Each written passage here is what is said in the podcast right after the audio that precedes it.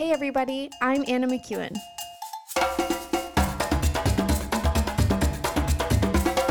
And now for Bob Switzer with the epic narrative. Hey everyone, welcome back to the epic narrative. Uh, Bob was just, like you. You ended last episode like he goes. It, it, it- he he thought when we were done with that last last episode, he was like, "Dang, you you could have been a professional." A cliffhanger. What will happen tomorrow? Next week on? Yeah, that was a good one. Everyone, every once in a while, I nail it. oh man, I do appreciate those of you that are listening. As always, I do know that uh, it takes it takes a lot of a commi- commitment to listen to the epic narrative. We mentioned it last episode. Um, it's it's a unique platform, a unique podcast. It's it's uh, uh you know my heart wants it to catch on. I'd love for hundreds of thousands, millions to listen to it. I, I just think the need to at least consider the goodness of God in the Old Testament is vital. It's vital. And I think it's vital on so many levels, which is why I'm I'm passionate about this. It's one of my it's I've been in ministry well currently at the time of this recording, I'm an unemployed pastor who can't find a job in ministry for multiple reasons, one of which is my belief in the goodness of God, and others are because I'm by by most standards, church standards, I'm too old, and I didn't go to seminary, and I didn't work for any denomination along the way. I kept working for independent churches or independent ministries or independent uh, conference centers or whatever. So all the strikes are against me when it comes to working at churches, but uh, be that as it may, I'm not worried about it. God's amazing, and I do believe He's good, which is why I'm doing this podcast. I just think He's that good. I think He's always been good all through time, not just all the time, all through time. And I think it's a vital message. I really do, at least for people to consider and have the option to believe, because most people have never been given the option to believe that God was good. They've been they've been told that even though he looks really really bad, he's still good. And if you don't believe it, you're denying the character of God. So get right, or Jesus is going to crush you. God's going to come down and crush you like he did Pharaoh. Don't you harden your heart. You come forward, give your life to Jesus right now. You come forward right now, rededicate your life to God before he cried. You could leave today, right now, walk across that street and be struck by a car and die right now. Would you go to heaven? Would you go to heaven? You could drive home today and tomorrow morning wake up with a CO2 leak in your house and you're just dead. You wake up dead. Where are you going to wake up? Where are you going to wake up? Don't you harden your heart again. All right, sorry. I get I get flashbacks to my old preaching. I do, I do. I think I could have been an amazing TikTok star if uh, if I had if I had gone to a denominational school and had learned. I think a denominate. I, I I I think I would have been pretty passionate and pretty entertaining at the same time. I do. I. Uh, and and and uh, that's enough about me. All right, verse seven. Bob's like, really? We're gonna go down the what if stories. no, that's for me and my personal time, Bob. Thank you for the reminder. On with the program. Verse 7 of chapter 10 Pharaoh's officials said to him, How long will this man be a snare to us? Let the people go so they can worship the Lord their God. Do you not yet realize that Egypt is ruined or ruined? Some people can't say the ED. Whoa, I just nailed the microphone. Sorry about that. I'm sure that was quite interesting to listen to in your headphones. You ever hear that? Ruined?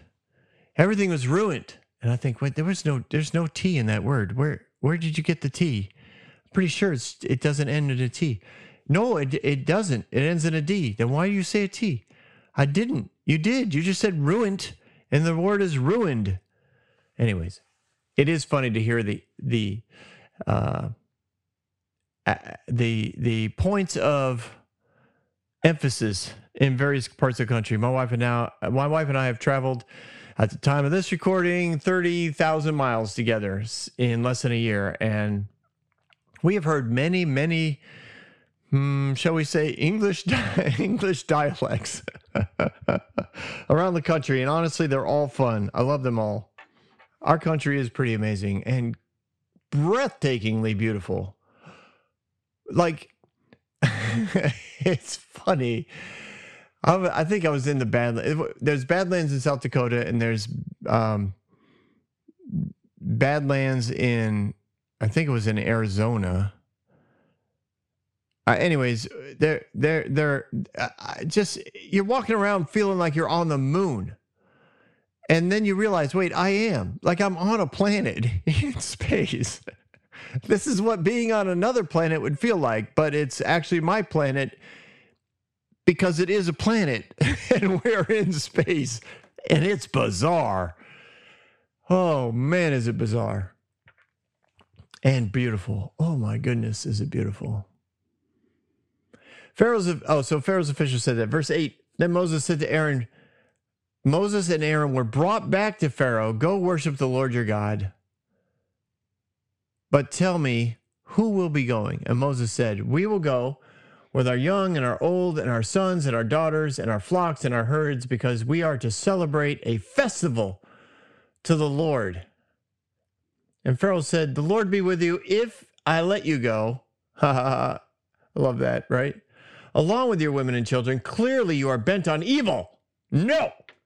Have only the men go and worship the Lord, since that is what you've been asking for. Then Moses and Aaron were driven out of Pharaoh's presence. Oh man.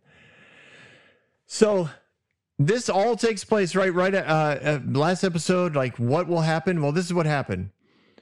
Uh, in verse in verse six, they they finish warning uh, Pharaoh as to all that's going to happen, and then Moses turns and they leave Pharaoh. They leave him and his officials. And the officials, now the officials are not religious leaders. They're not magicians. They're not sorcerers. They're not wise men who who are in essence are like astronomers and astrologers. They're they these are officials. They're officials uh officials are other people, right? Now, religiously, the magicians, the sorcerers, the wise men, they've been trying to explain to the officials and to Pharaoh why the idols have turned against them. And they have all their own reasons and some of them may be because we're being too nice to the you know to the hebrews. The magicians they've been they've been trying to figure out how they're not able to manipulate matter in the same way that the hebrews god can. How can moses keep figuring this out i'm sure they're probably blaming it on his time in midian that there was some sort of uh you know uh, uh the, the, yeah, they probably had heard Bob's like the burning bush. Yes, they probably heard about the burning bush and thought there's an oracle that he found in the mountains uh, out, you know, while he was in Midian. And the oracle gave him keys to the frequencies of matter that we don't have. And that's why he's winning. But other than that, it's really not a big deal. We just need to find that oracle. Uh, you know, if if we can find that oracle, we will have the same power. Like I have no doubt like, is it really that big of a stretch of the imagination that that's that there haven't been already a, a, a contingent of, of magicians and sorcerers that went out with a group of people trying to find this burning bush? I, I like to me that's that they probably did that right after they weren't able to recreate the the lice or the gnats or the bugs or the whatever it was that they couldn't recreate. They were like, all right, he has more. Where did he get more power than us? The only thing they could attribute it to, because he clearly had the education they had, he had the 40 years of experience in their nation that he that they had. They thought maybe we learned a few things, but no, this is this is way too intense. You can't tell me they didn't send out a dispatch a bunch of uh, scouts to try and find this quote oracle of the burning bush. I'm sure it happened. There's people that still try to find where the burning bush is. There are literal people who will who you can pay to show you where the burning bush is. I swear to you, it's insane. So it wouldn't surprise me if that's already happened. So the magicians are trying to say "Eh, we're not irrelevant. We're just we're just not as educated, and but we're gonna get there. We're gonna figure it out. But the officials, the officials would be the ones in Pharaoh's court. They are the gatekeepers. They are the taskmasters. They are the wealthy merchants, or least representations of them. They are ambassadors who have trade deals and a and a you know uh, both financial and security de- uh, security uh, contracts or covenants with the Egyptians. They see the devastation that has happened to this country. They know they are on the brink of n- of no return. They know this. They look at the practical things like like it's all fun and games until until it gets too painful. And now now it's painful. The pocketbooks of even the wealthy are being impacted. The uh the ability to get work done is getting irre- irretrievable. Taskmasters say it doesn't matter how much we beat them. All of the grass has been has been destroyed by the hailstorm. We can't make brick. It doesn't you can tell them to go get the straw. It doesn't exist. And what we're building, what bricks we can build are they're not strong enough to hold anything up. They're going to fall apart or the wind is going to devastate them like we we can't do what you're asking us to do anymore we can't pretend that we're strong enough to handle this anymore Eh, maybe maybe they use the word recession no like you can deny the recession up until now but now we are in a recession or maybe a depression and if we don't stop this madness pharaoh we will not be able to recover this nation will be crushed. The only thing we have that we can still claim any sort of superiority on is the army. That's it. And when word starts to spread around to the other nations, and these are ambassadors from other nations, if my people find out that you don't have grain, that you don't have corn, that you don't have livestock, that you don't have uh, uh, even half the servants you did before, no, like, no, we're going to have to go elsewhere. We're going to have to make trade agreements elsewhere. Like this is this is one of those come to Jesus. Uh, no, they wouldn't have a come to Jesus movement, would, they? This is one of those serious conversations the officials are having. They're like, well, it was fun. We can let you do your thing, but now, now we're talking real life here. We can see it. Like, go for a walk, Pharaoh, or at least go to your rooftop. Look out over your nation where you used to be able to look down the green valleys. It's crushed. And if the locusts show up tomorrow and all that green is gone, forget it. You're not coming back from that. Not for a long time. There are also these officials are the ones that would have been hearing the voices of the everyday uh, Egyptians. Not, I mean, other wealthy ones, yes. People of influence, yes. Not international merchants, but local ones. They also would have heard the everyday merchant on the in the marketplace. These are they're they're they, they're done. They don't care if Pharaoh looks like a fool. They don't care that his ego might be hurt. They're like, let the people go. They want three days in the desert. Let them go. We don't want to. We don't. We don't want anymore. We don't care about our national pride enough to sit here and say, "Woohoo! We took on a god and won. We took on a god. We got our butts kicked. It's okay. He's a big god. Maybe we should talk to him. Maybe we should make some sort of arrangement with the Hebrew. Maybe we've been playing the powerful dictator boy just a little too long." So that's the sort of thing that they're hearing, and they're bringing it to Pharaoh. They've heard what Moses just said. Once again, Moses is- exposing the plan of the enemy. He's saying locusts are coming tomorrow if something doesn't happen. So they're they're talking to him. I'm sure their their their their reason was like, listen, three days. Give them three days. This is over. We can recover They can be gone for three days. We can clean up some of this mess. When they get back, we'll put them to work. We can recover. Now, now you could. Uh, how long will this man be a snare to us? Or uh, the word snare is a lure. They're like, how long are, are we going to let bad things happen to us because of Moses and Aaron? Like, how long are you going to let this guy? Ch- like, they're looking at Moses saying, ever since this guy arrived, life has been rough. Let the guy go with his people.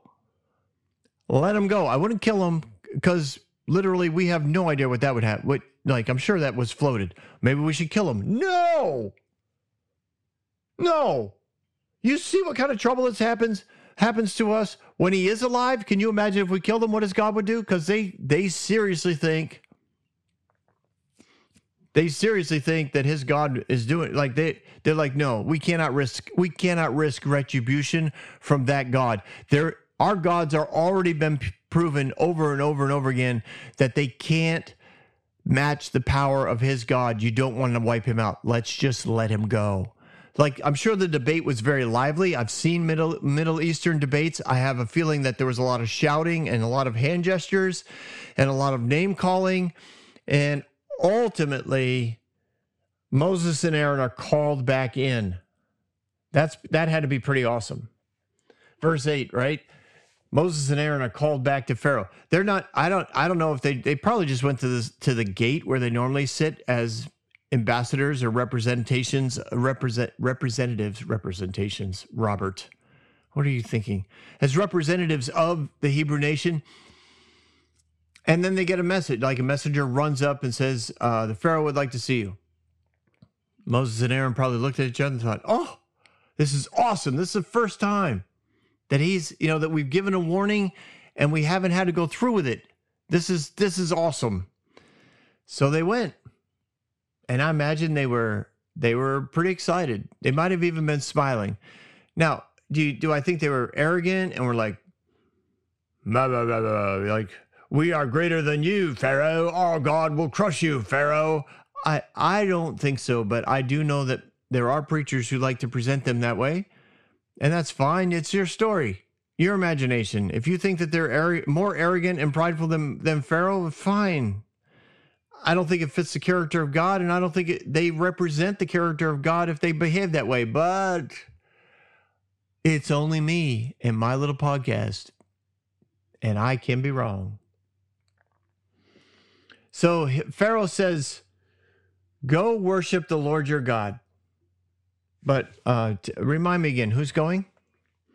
And I have a gut feeling that when he asked that question, remind me who's going, I have a gut feeling the officials were like, no. Because I think at first the officials were like, yes, he's going through with this. Finally, finally something sensible. Like a like a typical politician, he threw it out and then he kind of pulls it back. Like, yes, we're going to solve world hunger. but first of all, we're to we're to narrow the field just a little bit, right? We're to we're to throw in some some caveats because we don't want to look like we gave all authority to somebody else. We have to look like we have some semblance of authority because we're in charge. Right? That's the way a politician politician thinks. They don't. They don't. They they just they says says uh, stop. Yes, I will stop. Yes. So I think Pharaoh's the same way. It's like okay, fine, I'll let them go. And then he's like, wait. While he's having to make this decision, while Moses and Aaron are walking down the hallways and courtyards to get to him, he's thinking, now it's going to look like the officials tell me what to go do. Now it's going to like everybody's going to think that I'm some sort of political a puppet. I can't just let them go. It's worse than being a puppet of the of of uh, you know of Moses and doing what Moses asks. Now they're going to think that I'm a puppet of Moses and the and the no. I need to. I need some level of control. So that's what he offers, right? Who's who's uh what's what's going on here? Now Moses and Aaron are called back. Uh, but again, they're working with their leaders.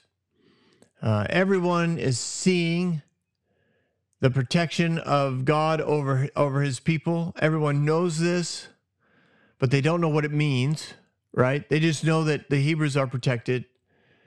Um, can we just be done with this so that we can go back to being normal?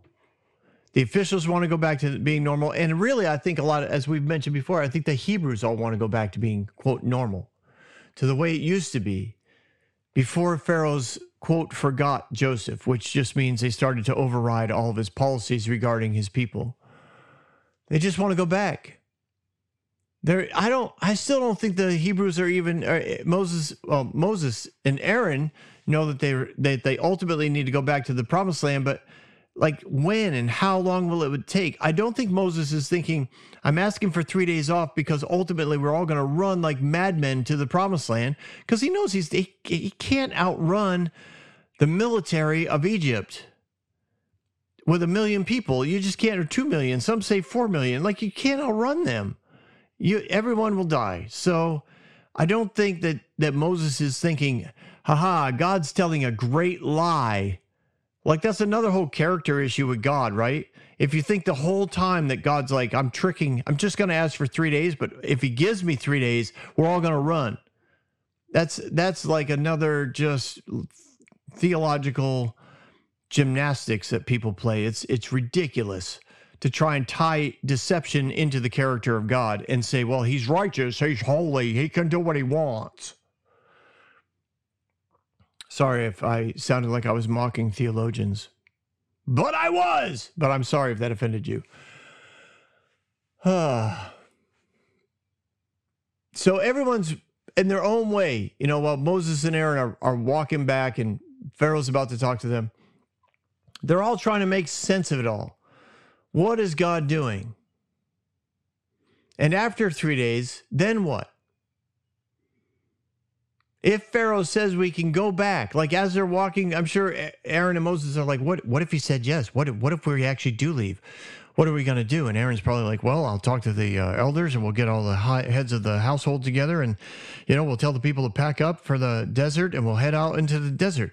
Yeah, well, how long do you think that'll take? Well, it's probably going to take, um, I would imagine at least a day, maybe two, to get everybody on board, and then, and then we got to make arrangements for all of the animals and plants that we're leaving behind, and and so we might need to, uh, you know, that that may yeah is logistically logistically we're probably talking a couple days before we can go. So all right, so if he tells us we can go, then I should tell him we'll leave in three days, right? Three days should be enough, and if we leave in three days, then we can go, and and everybody be ready, right? Yeah, yeah, I think well, three days would be more than enough. Maybe two, two. I think we could do it. I mean, if he pushes back, you know, tell him we'll do it in two days, and then really we'll only be gone for about a week and then eh, you know and then we'll be back. And the other elders are pushing you know maybe maybe they're maybe some of them are walking with them for a little ways you know? Are, are, are they are they even hoping at this point for absolute freedom? Are they really in a place where they're walking up uh, to see pharaoh and they're thinking wow we we're if we leave for three days, we're never coming back. Like that'll be crazy. I, I don't think so. I don't think so. You know, um, well, well, maybe we'll slowly migrate. Maybe like we'll leave in waves. Certain groups will go first, uh, create, you know, a spot, find a spot for us to go, then send back, and we'll just kind of migrate like most immigrants would will migrate by the thousands every day, but it'll still take us, you know, a year or two to actually leave if we're actually allowed to leave. I mean, how does all that work? And when will it work? And and does it start after 3 days of worship or does it start next like there's so many questions when Pharaoh says or when they get the message hey, go talk to Pharaoh. Like there's so many things that I'm sure are whirling in their minds because he's like, this is unique. They've always requested meetings with Pharaoh. Now they're getting called into Pharaoh after they said, tomorrow this will happen. And now, an hour later, two hours later, Pharaoh wants to see you guys. Oh my goodness, Aaron, what do you think? Well, I don't know. What if, what, if he says? What if he says this? What if he? Well, yeah. Well, no. This is what we'll do. This is definitely what we'll do. We'll talk to so and so. And they they're they're laying out all the poss. At least if they're anything like me, they're laying out all the possibilities, and they're if they're anything like me, they're incredibly optimistic about their odds. Like I honestly ridiculously optimistic. Uh, I am ridiculously. I will say yes to something so fast because I, I, I just always believe it'll work out. It'll work out. And um, generally, I'm right, but it doesn't always work out that smoothly as I thought it would. And sometimes it involves a, mm, a few compromises and surprises, but ultimately, uh, kind of, I could say it worked out. Oh, so Pharaoh calls. And he basically says, Go. But who's going? Now he knows this probably hasn't changed from the previous meetings that they've had, but he wants to know. And I, like I said, I think the f- officials hear him say, You can go, worship the Lord your God. And then as soon as he says, but, I see the officials hanging their head, or some of them turning slightly on their staff, or some of them looking at each other and just like, oh, Like the arrogance, the pride, the pride of Pharaoh comes out again. And they're like, no, no, no, no, don't ruin this. Don't ruin this. We cannot handle another plague. We are on the brink of destruction. But what does he do? He says, But tell me again who's going. Moses basically says, Everyone and everything we own, all anything that can walk is coming with us. We're going to celebrate a festival. I love that. Because all up until this point, right, everything's been translated worship, worship, worship. and Moses makes it more clear. We are going to celebrate.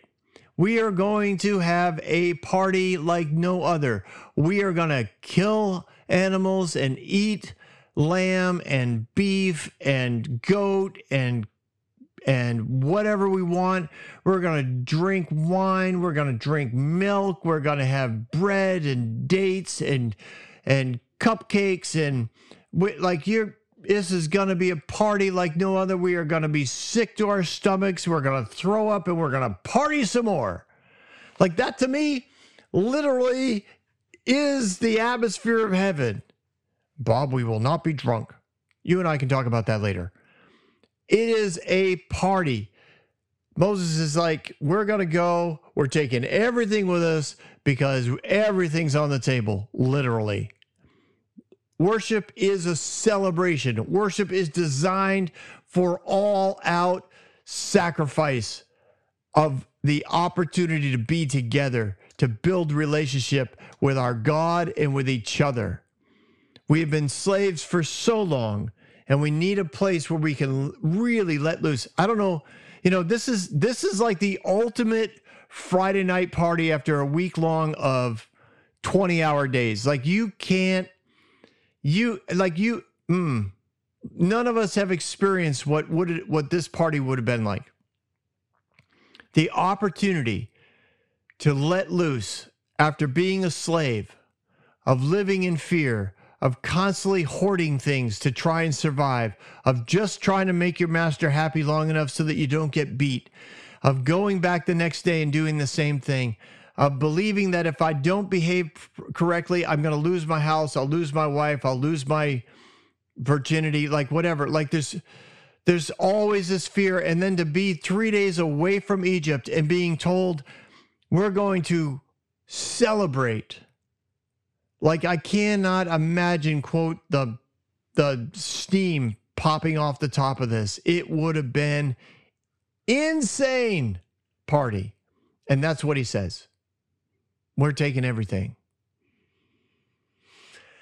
And what does he say? He's uh, Pharaoh, right? Pharaoh's like, mm, no, well, listen, the Lord be with you. But if you take everyone, you will run away. Now, listen, they got nowhere to go. They have no resources. They don't have allies. They don't have trade partners. They don't have contracts. They don't have covenants. They have no land. They have no money. So it really is a silly, it's really a paranoid accusation that comes from a prideful, fearful, controlling heart that only comes from somebody who is completely insecure in themselves. This this accusation makes no sense to anyone except Pharaoh because the only time this kind of stuff makes sense is if you're living in this kind of world and that's where he lives pride, arrogance, fear, control, protection, self preservation. He's more of a slave and more in bondage than anyone is in, in, in, in the Hebrew world. But he is he is tied into it, and his officials know it. And I'm sure they listen to this and they're looking at him, going, "No, no, no, Pharaoh." I'll tell you what he says. I'll let only the men go. Have only the men go and worship the Lord, since that's all you've been asking for. In other words, don't celebrate, just go do a mantra. Only with the men. And then he then he literally drives Moses and Aaron out of the out. Like he he won't he won't wait for their response. He just he just internally he just explodes with arrogance. It, it, like he has this opportunity once again for humility, for connection, an opportunity to be convicted and interact with heaven. And he decides, no, no, I'm sure the idea of celebration was so putrid in his mouth that these slave nation that have no land and no money and no connections would dare go out and celebrate their God because, in his mind, if it wasn't for Pharaoh, they would have nothing. How can they give God credit for everything that Pharaoh has provided? And he barely provides enough for them to live, and yet somehow they bypass Pharaoh and give God credit. He's like, no, no, take only the men, and that's it. And he kicks them out. He refuses to even talk to them. Now, the officials had to be very disappointed. And maybe some of them, you know, rolled their eyes. And if any of them were like me, they would have said, well, that went well. Fabulous. Uh, probably should bring all the plants inside because I have a feeling that we're going to be covered in locusts tomorrow. And that's what happened, right? And Moses said to Pharaoh, Stretch out your hand over Egypt that the locusts will swarm. And he did. And the east wind blew and the, across the land all that day and all that night. By morning, the wind had brought the locusts. They invaded all of Egypt, every area in the country in that great numbers never before had seen. And and by great numbers, it it it does it just means everywhere where there was green, it was it was covered. They they ate the ground that was green had turned black with, with the color of the locust. They devoured all that was left after the hail, everything growing in the fields, all the fruit on the trees. Nothing green remained on the tree or plant in, the, in Egypt. It got as bad as they as God had predicted. And you say, well, he had him hold out his his staff. Yeah, I I think in in, in for me, what Moses was signifying was the protection that God has been giving you because of his goodness and his grace. He's going to lift to let you see once again what the heart of your enemy is, what those the thing that you worship that you think has power. I'm just going to reveal to you for a moment what what that thing is actually after. It devastates. I mean, you know, locusts are devastating to a desert culture. So what does he do? He Pharaoh calls him back. He humbly asks forgiveness. Now forgive my sin once more and pray the Lord you'll take this deadly plague from me. His heart, remember, was burdened. His heart was overwhelmed. It was grieved over all the things that he had learned about himself and about all those around him and about the things that he worshiped and the lies that he believed. His heart was burdened. And he gives into the to that burden and he releases uh, humility and he says, "Please forgive me. Pray that the locusts go away." And Moses does, and they do. And then he, because of the burden, not because of God's pressure, but because of that burden, the exposure, the, the grief that he feels, he says, I'm going, no, I'm going back. And he gives into the pressure of his old mindset again. And he goes back on his word again. And because he refused to see Moses and Aaron, the next plague, the next round of darkness shows up without warning. It says, Stretch out your hands toward the sky so that darkness may spread over Egypt, darkness that can be felt. This is a supernatural darkness. Now, a lack of sun would be very personal to Pharaoh and to all of Egypt because Pharaoh, he believed himself to be the representation of the God of the sun on earth. This is, this is his personal God. And this is supernatural. It could be felt, total darkness for three days. No one could see. They couldn't see anyone else. They couldn't move for three days, yet all of Israel had light in the places where they lived. Then Pharaoh summoned Moses and said, Go worship the Lord. Even your women and children may go with you. Which is which is fabulous, right? He's like, all right. Like this is this is scary. Like I can't see. Like this is it's almost like blindness, but not but not really.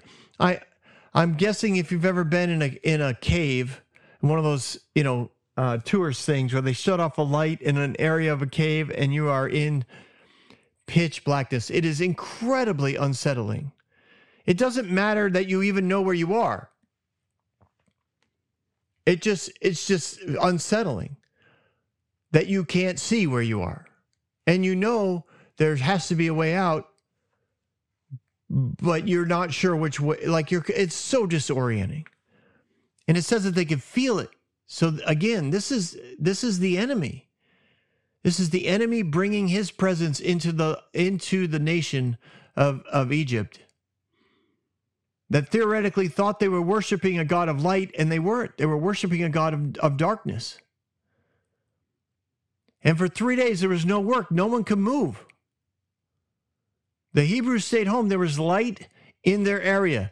Now some think it was it was kind of like uh you know, they they were like under a beam of light and Egypt could see the beam of light but couldn't actually draw any light from it.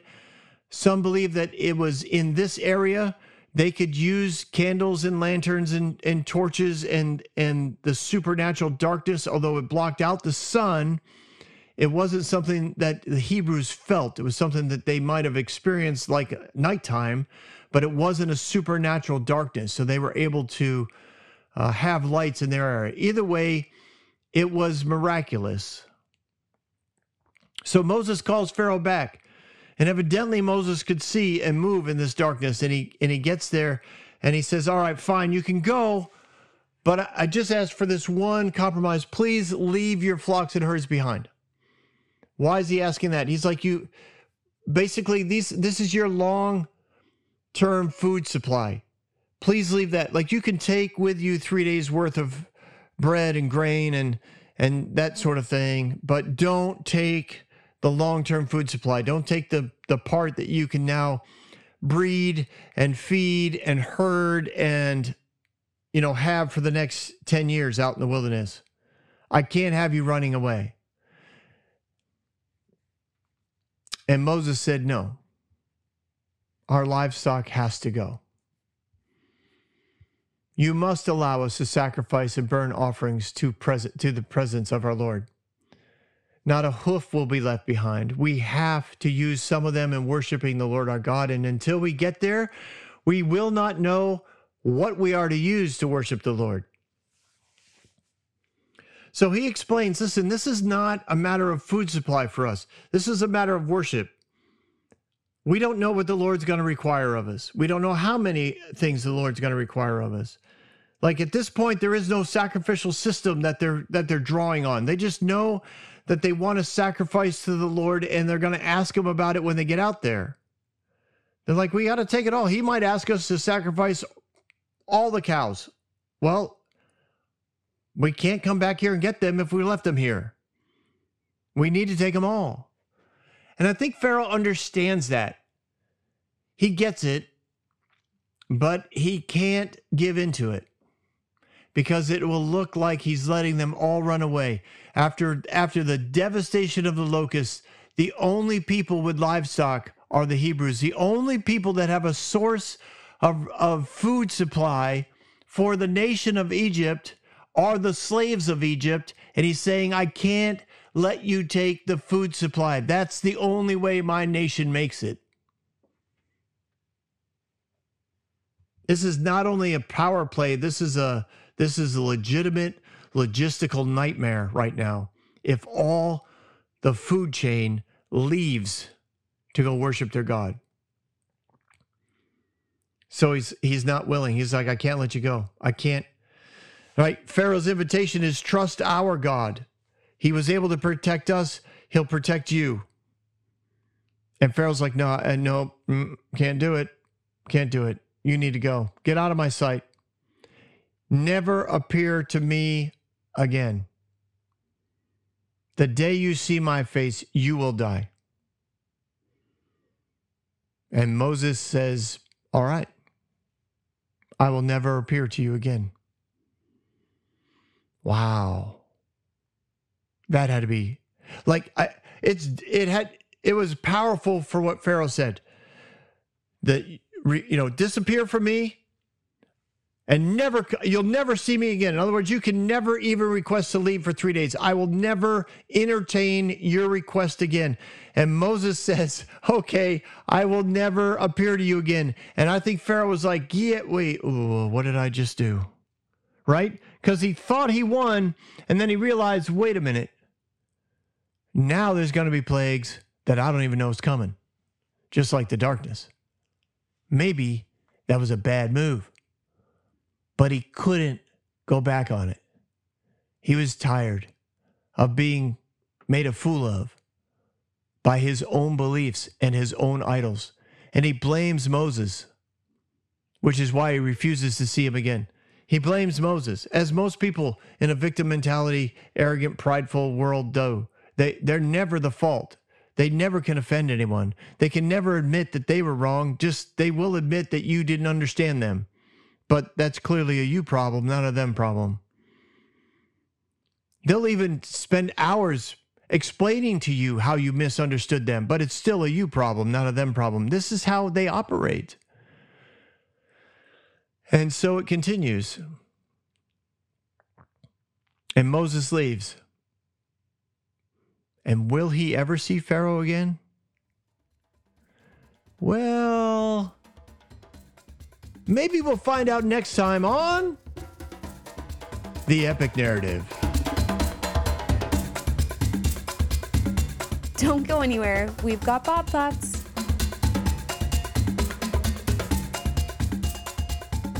I it's like it's like uh that last scene, right? Is just it's that perfect like be careful you know what you wish for or think before you speak.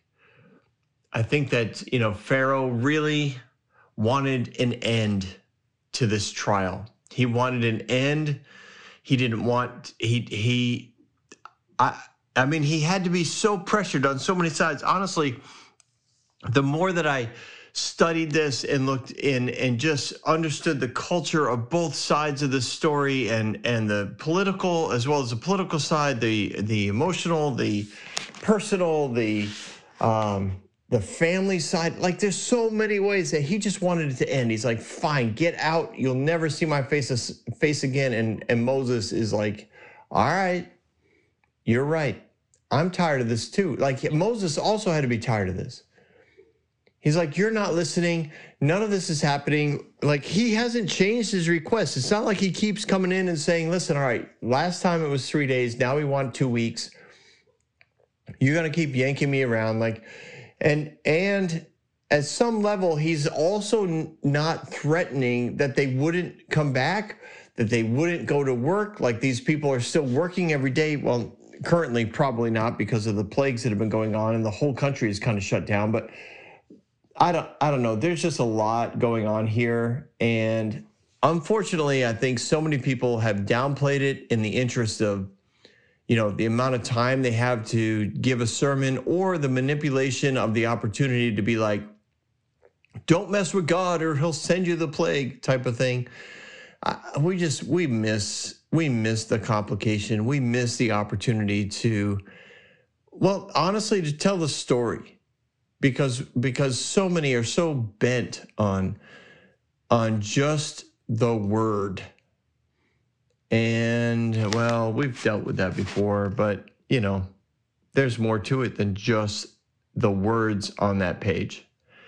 If that's all you got and that's all you're willing to do, you'll still get tons. You'll still get plenty. I'm not saying you shouldn't. I'm just saying there's more. It kind of reminds me of God. There's always more. He's so good, and yet there's always more. He's so loving, and yet there's always more. Uh, he's so full of joy, and yet there's always more. Like he's just more all the time. Uh, one of the things I've forgotten to bring up a couple, for a couple weeks, uh, actually for a long time, uh, I just wanted to, to throw that out to you guys is this. If you're on social media, and I know a lot of my listeners are not, but if you are, would you mind uh, just telling people that you listen to uh, the Epic Narrative podcast. If you would like us, you know, a um, a graphic, um, yeah, take one from my page. I mean, good grief, scroll down. There's a few of them that just say, "Listen to the Epic Narrative podcast." Um, if you want one sent to you, reach out to me on Messenger or text message. Those of you who have my phone number, uh, email me. Uh, you know, there's there's lots of ways, but I will, you know, I'll send it to you if you if you give it to me. But if you can just let people know, hey, listen, I I, I would love to see our audience expand. I think the goodness of God is something that uh, needs to expand.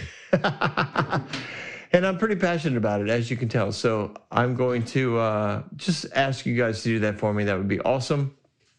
I know a lot of you have already given and encouraged uh, me in that way, so please feel free to continue to do that on the link provided in the uh, description, as well as my Facebook page, my Instagram page, which is under Dad Switzer. Um, yeah, you guys have been awesome. Thank you so much for listening. I look forward to continuing next week on the Epic Narrative.